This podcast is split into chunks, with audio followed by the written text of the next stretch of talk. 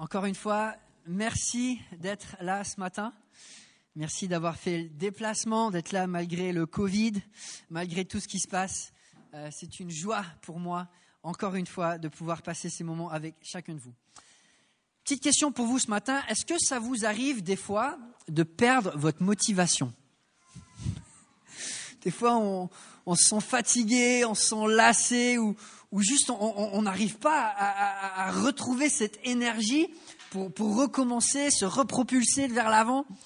Avec mon épouse, on a déménagé cet été et euh, on a fait des travaux tout l'été. Et quand la rentrée est arrivée, on avait d'autres choses à faire, donc on a fait une pause.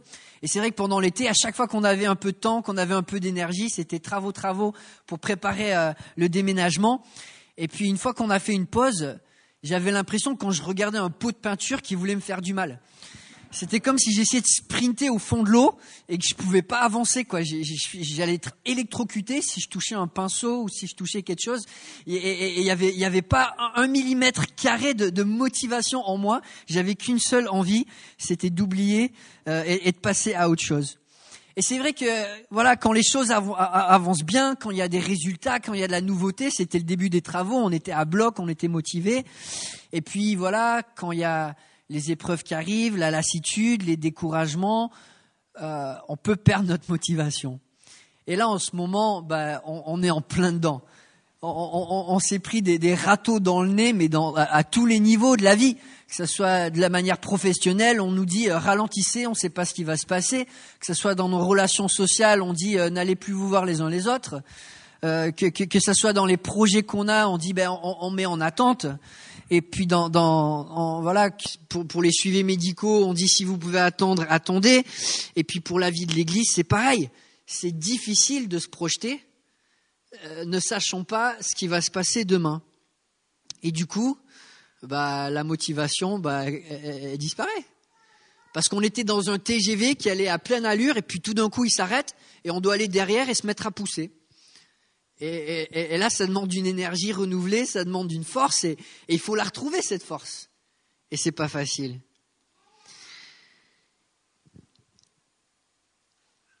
Pour beaucoup, cette période, ça, a bouffé tellement de notre énergie. Quand on, entend à la télévision maintenant le chiffre 2020, c'est presque une blague. L'année 2020, on aurait voulu la zapper, quoi, passer à la suivante.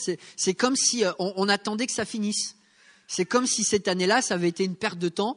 On, aurait voulu l'arrêter et passer à la suivante. Mais c'est important de se demander, ok, on, a dû ralentir, on a dû changer, mais en tant que chrétien, est-ce que c'est acceptable d'être au ralenti en, tant que chrétien, est-ce que c'est acceptable de perdre sa motivation? Et quand on regarde aux générations passées du christianisme, c'est vrai que voilà, ce matin, euh, on a tous le masque, sauf moi parce que je suis devant, merci. Mais pendant des décennies, pendant des siècles, il euh, y, a des chrétiens qui devaient murmurer pendant les cultes parce qu'ils étaient au risque de leur vie, d'être entendus par les autorités et mis à mort. Pendant des décennies, pendant des siècles, bon, on garde un peu de distanciation. En France, les gens devaient aller dans les bois pour chanter au milieu de la nuit ou murmurer au milieu de la nuit de peur de leur vie. Et souvent dans ces périodes où les limitations semblaient tellement écrasantes, ben, c'est là où l'Église s'est surpassée et a eu un témoignage qui a marqué sa génération.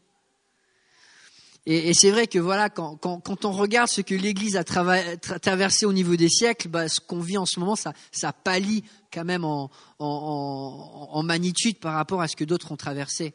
Ça ne veut pas dire que ce n'est pas une épreuve, ça ne veut pas dire que ce n'est pas difficile, mais en même temps, on peut apprendre de ceux qui ont surmonté ces limitations. Et, quand on regarde aujourd'hui qui nous sommes, on est une église qui a envie parce qu'on a été motivé par la génération précédente. Il y a des gens qui ont persévéré, il y a des gens qui ont surmonté des épreuves et qui ont su garder leur motivation.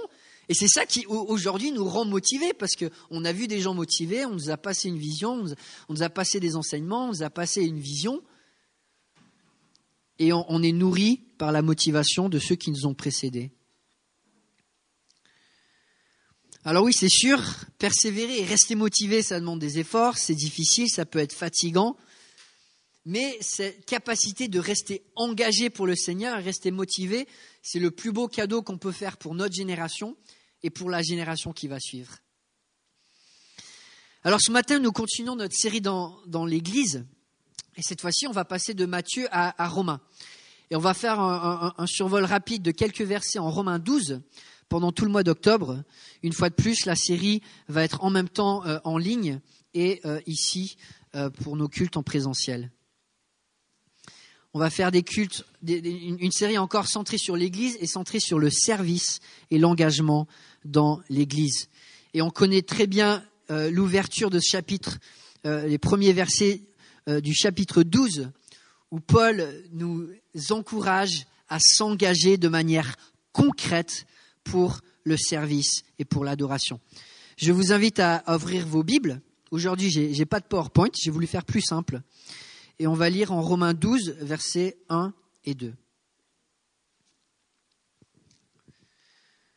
Nous lisons la parole de Dieu. Je vous encourage donc, frères et sœurs, par les compassions de Dieu, à offrir votre corps comme un sacrifice vivant, saint, agréable à Dieu. Ce sera de votre part un culte raisonnable. Ne vous conformez pas au monde actuel, mais soyez transformés par le renouvellement de l'intelligence, afin de discerner quelle est la volonté de Dieu, ce qui est bon, agréable et parfait. Prions ensemble. Oui, Père Céleste, merci pour ces versets. En, deux versets, Paul nous donne une direction pour toutes nos vies. Et euh, donne-nous que d'être bénis par ces versets ce matin, par ta parole. Donne-nous de pouvoir être renouvelés, d'être encouragés, comme Paul le désire, comme toi tu le désires, pour être motivés dans notre foi, engagés dans notre service et, et pouvoir avoir des vies qui te plaisent, Seigneur. C'est notre désir. Amen. Paul, dans, ces versets, nous rappelle que notre motivation est liée à, notre appel et notre engagement. On trouve notre motivation dans, dans, qui on est en Christ et ce à quoi nous sommes appelés dans l'Évangile. Et dans ce passage, Paul va décrire trois formes d'engagement du chrétien motivé.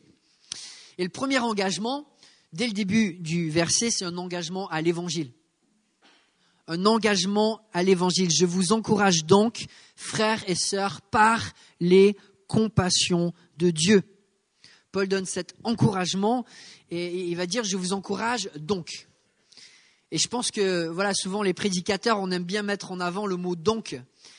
D'où ce qui vient ce donc?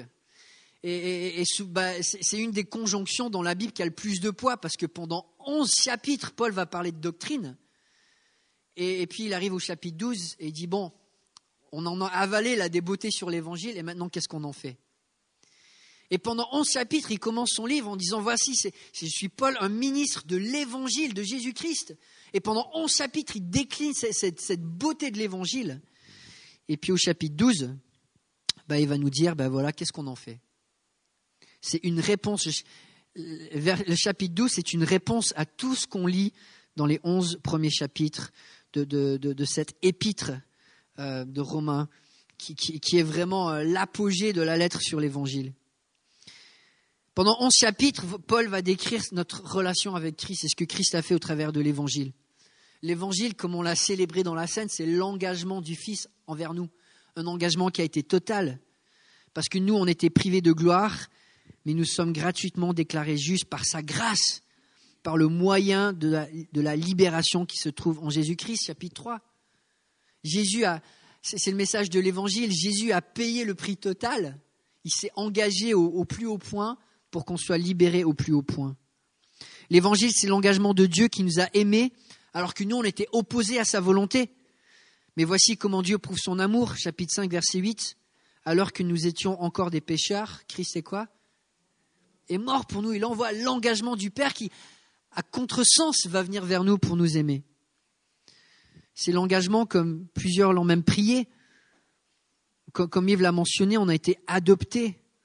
On, partage l'héritage de Christ, chapitre 8, versets 15 et 17. Vous n'avez pas reçu un esprit d'esclavage pour être encore dans la crainte, mais vous avez reçu un esprit d'adoption, par lequel nous crions Abba, Père. L'Esprit lui-même rend témoignage à notre esprit que nous sommes enfants de Dieu.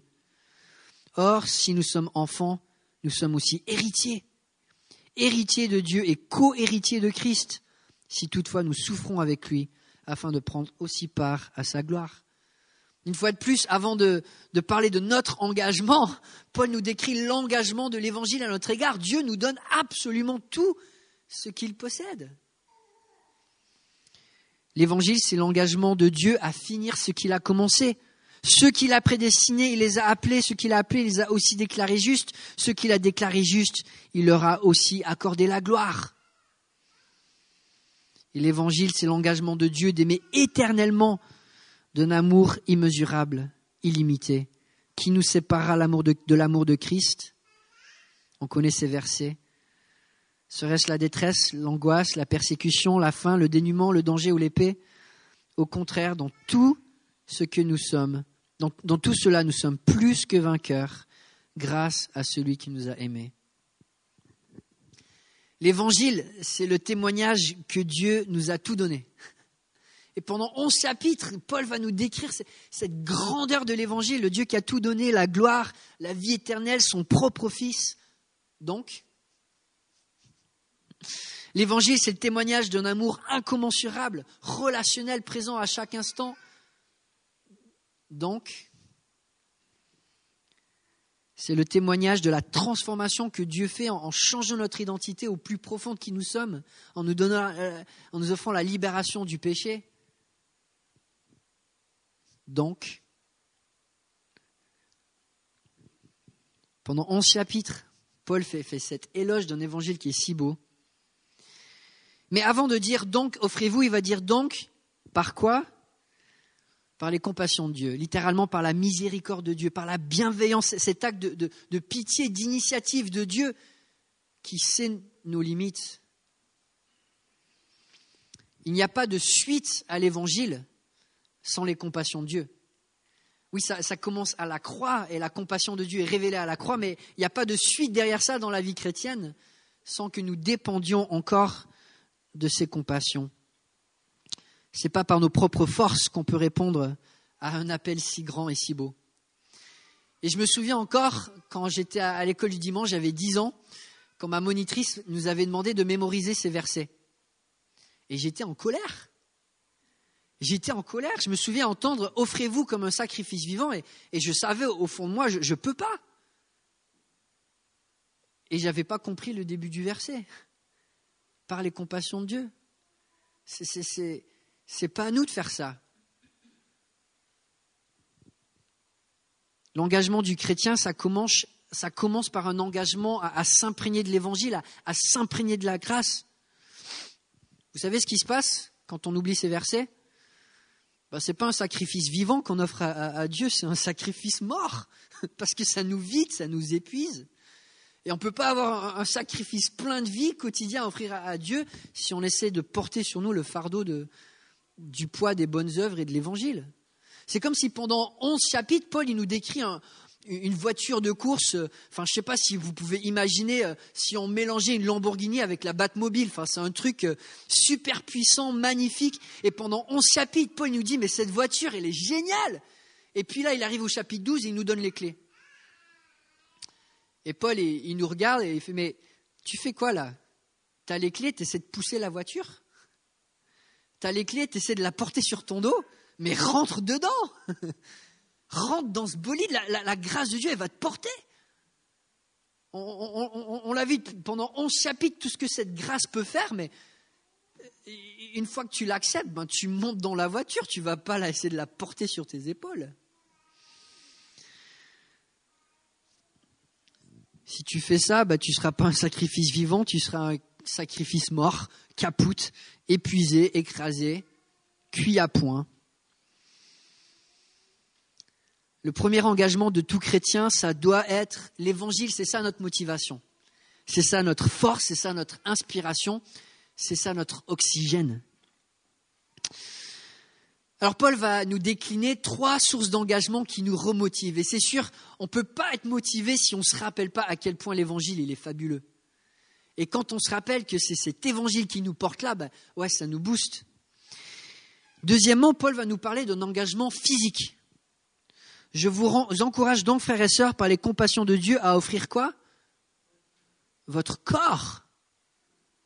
Des fois, nous, on fait du christianisme une religion intellectuelle. C'est vrai qu'on parle beaucoup, on aime bien parler entre chrétiens, et, ça fait partie de notre foi. Et au chapitre 2, Paul va en parler, va dire qu'il y a le renouvellement des pensées. Mais là, au chapitre, verset 2, mais là, verset 1, il va dire non, non, mais l'engagement chrétien, ça passe par le corps. Il y a un engagement physique qu'on donne, c'est pas juste les neurones pour un culte raisonnable, littéralement en grec, un culte logikos. C'est le culte, qui est, approprié face à, ce que Dieu a fait dans l'évangile. Et comment est-ce que Dieu nous a révélé l'évangile? Il, il s'est revêtu d'un corps. Il s'est incarné, il est venu marcher parmi nous pour faire la différence. Et l'évangile, quand on le vit, il s'incarne dans nos mains, dans nos pieds, dans nos yeux, dans nos lèvres. Et, il transforme notre corps et comment on vit au quotidien. Si on veut conduire ce beau bolide qui est l'évangile, il y a un manuel à suivre. Et l'évangile est le message que Dieu s'est engagé pleinement envers nous pour nous aimer. Et si on veut bénéficier à fond des bienfaits de l'évangile, ben, la suite logique, c'est de nous-mêmes être engagés, d'être motivés et d'être actifs physiquement pour accomplir la volonté de Dieu. Je vous parle souvent du, mentor que j'ai eu pendant euh, quatre ans quand j'étais aux États-Unis dans un stage dans une église. Un pasteur qui, euh, qui était à la retraite, qui avait été un businessman toute sa vie, puis il était tellement engagé dans l'église que finalement l'église l'a embauché comme pasteur. Et euh, j'ai jamais vu dans ma vie quelqu'un qui vivait autant ce, sacrifice vivant tous les jours. Il avait du monde constamment chez lui, des fois pendant des semaines, des gens qui il avait une chambre d'invités où il recevait constamment des gens et puis il me disait euh, de toute façon c'est pas ma maison, c'est la maison de Dieu. Donc il faut qu'elle soit utile à Dieu. Chaque fois qu'on avait besoin d'une plus grosse voiture, parce qu'il avait une sept places, il s'arrangeait parce qu'il y avait deux voitures, et puis il nous passait la voiture, il a passé à tout le monde dans l'église, et il disait mais de toute façon c'est pas ma voiture, c'est la voiture de Dieu. Et c'est comme ça qu'il vivait au quotidien. Mon temps, c'est pas le mien, il appartient à Dieu. Et le gars, enfin, il était dans, il avait plus de 70 ans et il se levait à 5 heures du matin pour prier. Et souvent, il passait toute la journée à l'église, il rentrait tard le soir. Et il vivait autant que possible aussi avec son épouse. Enfin, il la, la mettait pas de côté pour autant. Ils faisaient beaucoup ensemble pour le ministère. Mais il dit, mais c'est pas mon temps, il appartient à Dieu. C'est pas mon énergie, ça appartient à Dieu. Et puis là, je parlais de, notre maison que, par la grâce de Dieu, on a pu déménager cet été. Et, ce mentor, il nous a adoptés et, il a été tellement généreux avec lui, c'est grâce à lui qu'on a pu déménager. Parce qu'il regarde même ses ressources financières en disant Mais c'est pas moi, c'est à Dieu et je donne. Mais c'est la réponse logique à, l'engagement que Dieu nous a montré. comme Paul le définit si bien dans, dans 11 chapitres, Dieu il a, tellement fait pour nous, quand on rentre dans ce bolide, ben, on a cette perspective. Dieu, par l'Évangile, rachète chacun des aspects de nos vies. Il rachète nos mains pour qu'elles soient utiles à l'Évangile. Il achète nos pieds pour qu'on prenne l'initiative d'aller vers l'autre, d'accueillir, de faire le bien. Il rachète nos yeux pour qu'on puisse chercher à faire le bien et, qu'on se protège de ce qui est mal. Il rachète nos lèvres pour qu'on ait des, paroles assaisonnées de grâce. Et Jésus, quand il est venu sur terre, bah, il n'avait pas un millimètre carré de son corps qui n'était pas consacré, consacré à Dieu. Et là, Paul qualifie sacrifice, un sacrifice qui est vivant, qui est saint et qui est agréable à Dieu. Premièrement, c'est un sacrifice qui est vivant. C'est pas une fois pour toutes. Ça y est, j'ai donné ma, vie à Dieu une fois, maintenant je fais ce que je veux. Dieu nous appelle à, vivre avec cette mentalité chaque jour. Ma vie appartient à Dieu et, tous les jours, je vais avoir cette attitude de, de l'agneau qui va vers l'autel en disant ben Dieu, je suis à toi, fais de moi absolument ce que tu veux.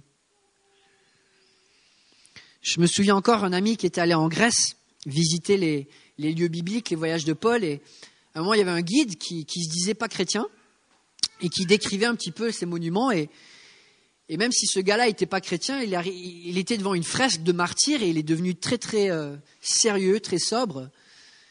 Et puis en décrivant cette fresque, il a dit mais ces personnes-là, personne ne pouvait les tuer, ces martyrs, parce qu'ils étaient déjà morts. Ils étaient déjà morts à eux-mêmes. Et il n'y avait rien que le monde pouvait faire pour les empêcher de servir leur Dieu. Et je trouvais ça tellement puissant comme témoignage. Un sacrifice vivant, c'est un sacrifice quotidien. C'est un sacrifice bah, qui demande aussi d'être équilibré parce que souvent quand on veut trop faire d'un coup pour Dieu, ben, on s'épuise et on n'est pas capable de tenir sur la durée. J'aime beaucoup suivre le plan de lecture annuel de la Bible de Mac Chain, qui était un pasteur écossais du 19e siècle. Et vous pouvez lire sa, biographie rapidement sur, sur Internet. C'était un, pasteur qui, euh, qui était extrêmement doué, extrêmement engagé, qui, qui avait une vie de prière vraiment remarquable et qui était un prédicateur puissant et qui a vraiment impacté sa génération. Le jour de ses funérailles, il y avait plus de 7000 personnes qui étaient présentes. Mais malheureusement, il est mort à 29 ans. Et sur son lit de mort, ou un peu avant sa mort, il a, il a fait cette confession. Dieu m'a donné une monture et un message à délivrer, j'ai tué mon cheval, et maintenant je ne peux plus délivrer mon message. Il avait essayé de faire trop, il n'avait pas gardé cet équilibre, et finalement, bah, ça, ça, ça, a nuit à son ministère. Alors oui, Dieu nous appelle d'être engagés, mais en même temps, si on offre notre corps, euh, si on veut que le corps soit vivant, bah, ça demande aussi de prendre soin de notre corps. Et ça demande peut-être de, faire des efforts pour mieux dormir, pour mieux manger, pour mieux faire l'exercice, des choses simples de la vie. Mais Dieu nous demande à, offrir notre corps. Notre corps est, un temple qu'on offre. Il faut qu'on en prenne soin pour que ce soit une offrande qui dure sur la durée. Paul nous appelle aussi à offrir un corps comme un sacrifice qui est saint. Quelque chose qui est mis à part, les sacrifices que Dieu demandait dans l'Ancien Testament, bah, il demandait l'excellence. Il demandait des agneaux de un an sans défaut. Dieu mérite l'excellence. Pourquoi? Parce qu'il est exigeant? Bah, Parce qu'il est saint. C'est qui il est, lui? Dieu est saint. Et c'est une des plus belles choses de Dieu, parce que parce qu'il est saint, on peut s'attendre de, euh, lui des bonnes choses. Parce qu'il est saint, on peut s'attendre à ce que sa promesse d'un paradis qui est parfait ben, soit vraie. Parce qu'il est saint, on peut s'attendre qu'une relation avec lui soit pure, sans saleté, sans, sans coup bas. Et Dieu, enfin, à chaque fois qu'il parle de sainteté, c'est un appel qui est relationnel. Et dans le Lévitique, à quatre reprises, il est écrit Soyez saints car je suis saint.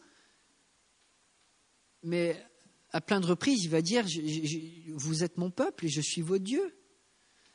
Et puis au chapitre 19 du Lévitique, quand ça commence avec Soyez saints car je suis saint, le chapitre, quand on lit tout le chapitre, c'est aimez votre prochain comme vous-même, prenez soin de l'orphelin, prenez soin de la veuve, prenez soin de la personne âgée. Parce que c'est ce que j'ai dans mon cœur et j'ai envie d'avoir cette relation avec vous et j'ai envie qu'on partage finalement ben, un climat qui est rempli de sainteté et qui fait du bien. Et on ne peut pas avoir une relation profonde avec Dieu sans sainteté. Et Dieu nous appelle à, s'offrir parce que c'est le langage de l'amour de Dieu, le, langage de, de l'engagement. Et puis finalement, Dieu nous appelle à offrir un sacrifice qui est agréable à Dieu.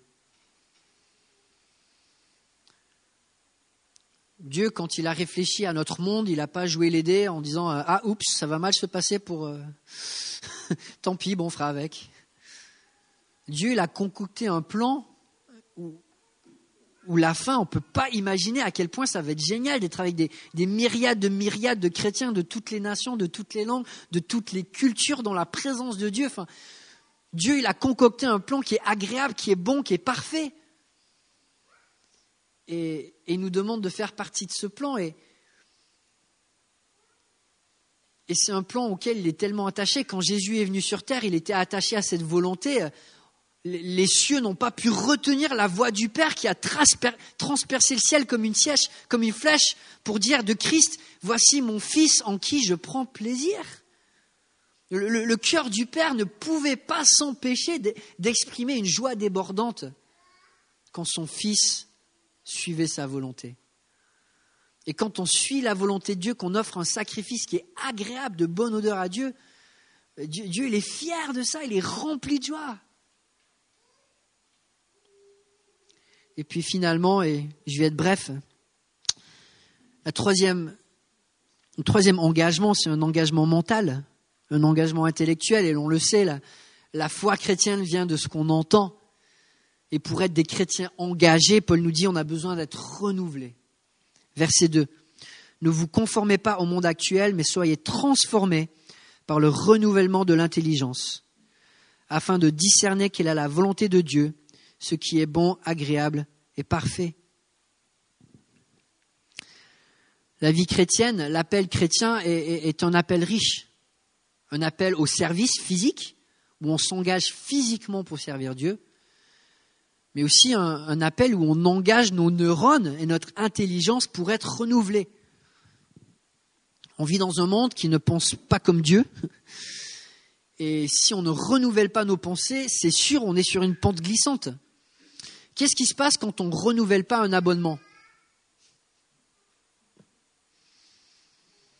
Bah, Les services s'arrêtent. Qu'est-ce qui se passe quand on ne renouvelle pas un gouvernement? Bah, C'est le chaos.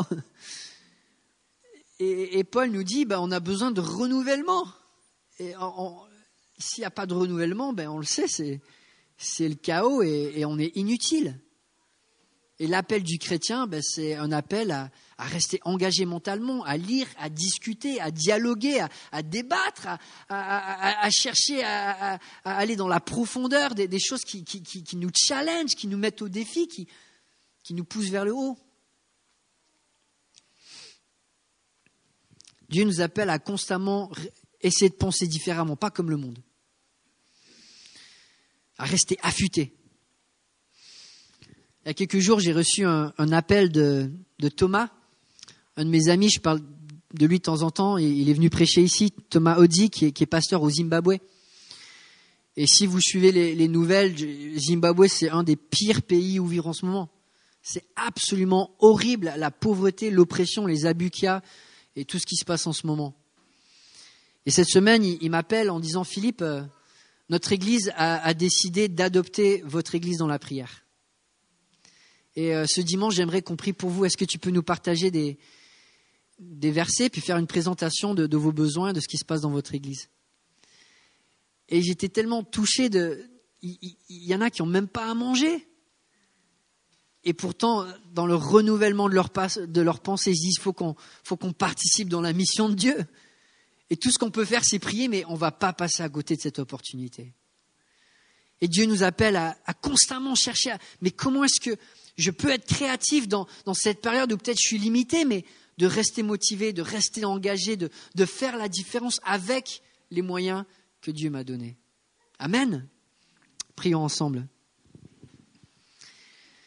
Oui, Père Céleste, je te remercie pour tous ceux autour de nous qui nous motivent par leur engagement, par leurs rêves, par leur vision, par leur fidélité. Merci Père Céleste pour tellement de personnes dans cette assemblée qui m'encouragent semaine après semaine par leur amour pour toi, leur amour les uns pour les autres. Et je te prie Père Céleste, malgré ce qu'on traverse en, ce moment, de nous de ne pas perdre notre motivation, de nous de rester engagés dans, cet appel de l'Évangile, même s'il faut être créatif, même s'il faut se faire violence, même s'il faut changer les moyens qu'on emploie, de nous de ne pas être des chrétiens au ralenti, des, chrétiens qui arrêtent de rêver, des chrétiens qui s'attendent à peu. Père Céleste, on, on est vraiment limité. On est face à tellement de murs. Mais toi, tu es le Dieu qu'on célèbre parce que tu es grand. Et on te demande de manifester ta grandeur. En ton nom, on prie. Amen.